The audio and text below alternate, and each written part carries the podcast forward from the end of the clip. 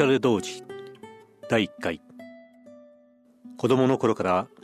おしゃれのようでありました。小学校毎年3月の終業式の時には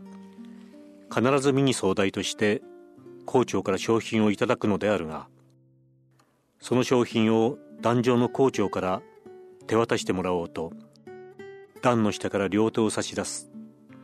厳粛な瞬間である。その際この子は何よりも自分の差し出す両腕の格好に己の注意力の全部を集めているのです。かすりの着物の下に純白のフランネルのシャツを着ているのですがそのシャツが着物の袖口から一寸ばかり覗き出てシャツの白さが目にしみていかにも自身が天使のように純潔に思われ一人うっとり浸水してしまうのでした。終業式の前の晩袴と晴れ着とそれから仕立ておろしの白いフランネルのシャツと枕元に並べておいて寝てなかなか眠れず二度も三度も枕からそっと頭をもたげては枕元の品々を見ました。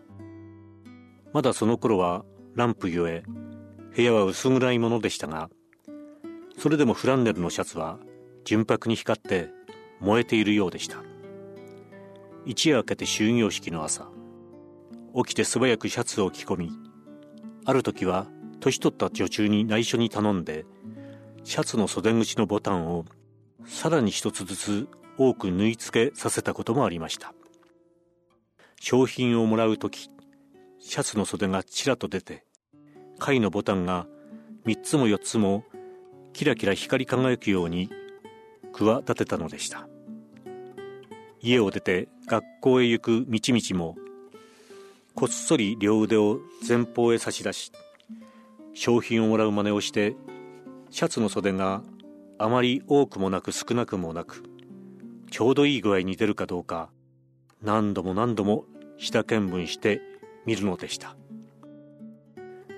誰にも知られぬこのようなわびしいおしゃれは年一年と工夫に富み村の小学校を卒業して馬車に揺られ汽車に乗り十里離れた県庁所在地の小都会へ中学校の入学試験を受けるために出かけた時のその時の少年の服装は哀れに珍妙なものでありました。白いフランネルのシャツはよっぽど気に入っていたものと見えてやはりその時も着ていました。しかも今度のシャツには蝶々の羽のような大きい襟がついていてその襟を夏の解禁シャツの襟を背広の上着の襟の外側に出してかぶせているのとそっくり同じ様式で着物の襟の外側に引っ張り出し着物の襟に覆いかぶせているのです。なんだかよだれかけのようにも見えます。でも少年は悲しく緊張してその風俗がそっくり貴公子のように見えるだろうと思っていたのです。久留米がすりに白っぽい島の短い袴を履いてそれから長い靴下編み上げのピカピカ光る黒い靴それからマント。父はすでに母子母は病身ゆえ少年の身の回り一切は優しい兄嫁の心尽くしでした。少年は兄嫁に霊理に甘えて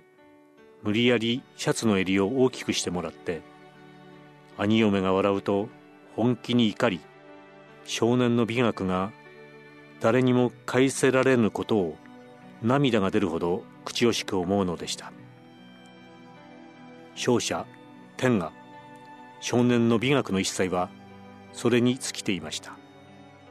いやいや生きることのすべて人生の目的全部がそれに尽きていました。マントはわざとボタンをかけず小さい肩から今にも滑り落ちるように危うく羽織ってそうしてそれを小粋な技だと信じていました。どこからそんなことを覚えたのでしょう。おしゃれの本能というものは手本がなくてもおのずから発明するものかもしれません。ほとんど生まれて初めて都会らしい都会に足を踏み込むのでしたから。少年にとっては一世一代の凝った身なりであったわけです。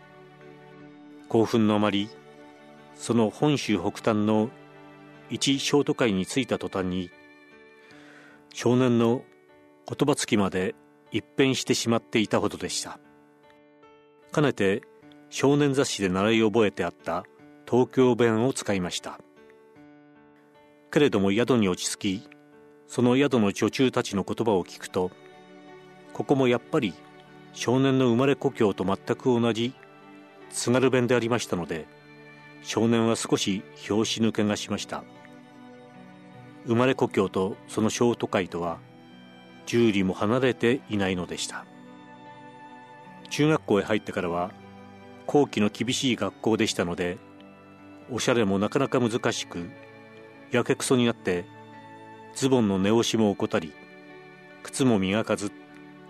動乱をだらんと下げてわざと猫背になって歩きました。その時の猫背が癖になって15年のちの今になっても治りません。あの頃はおしゃれの暗黒時代と言えましょう。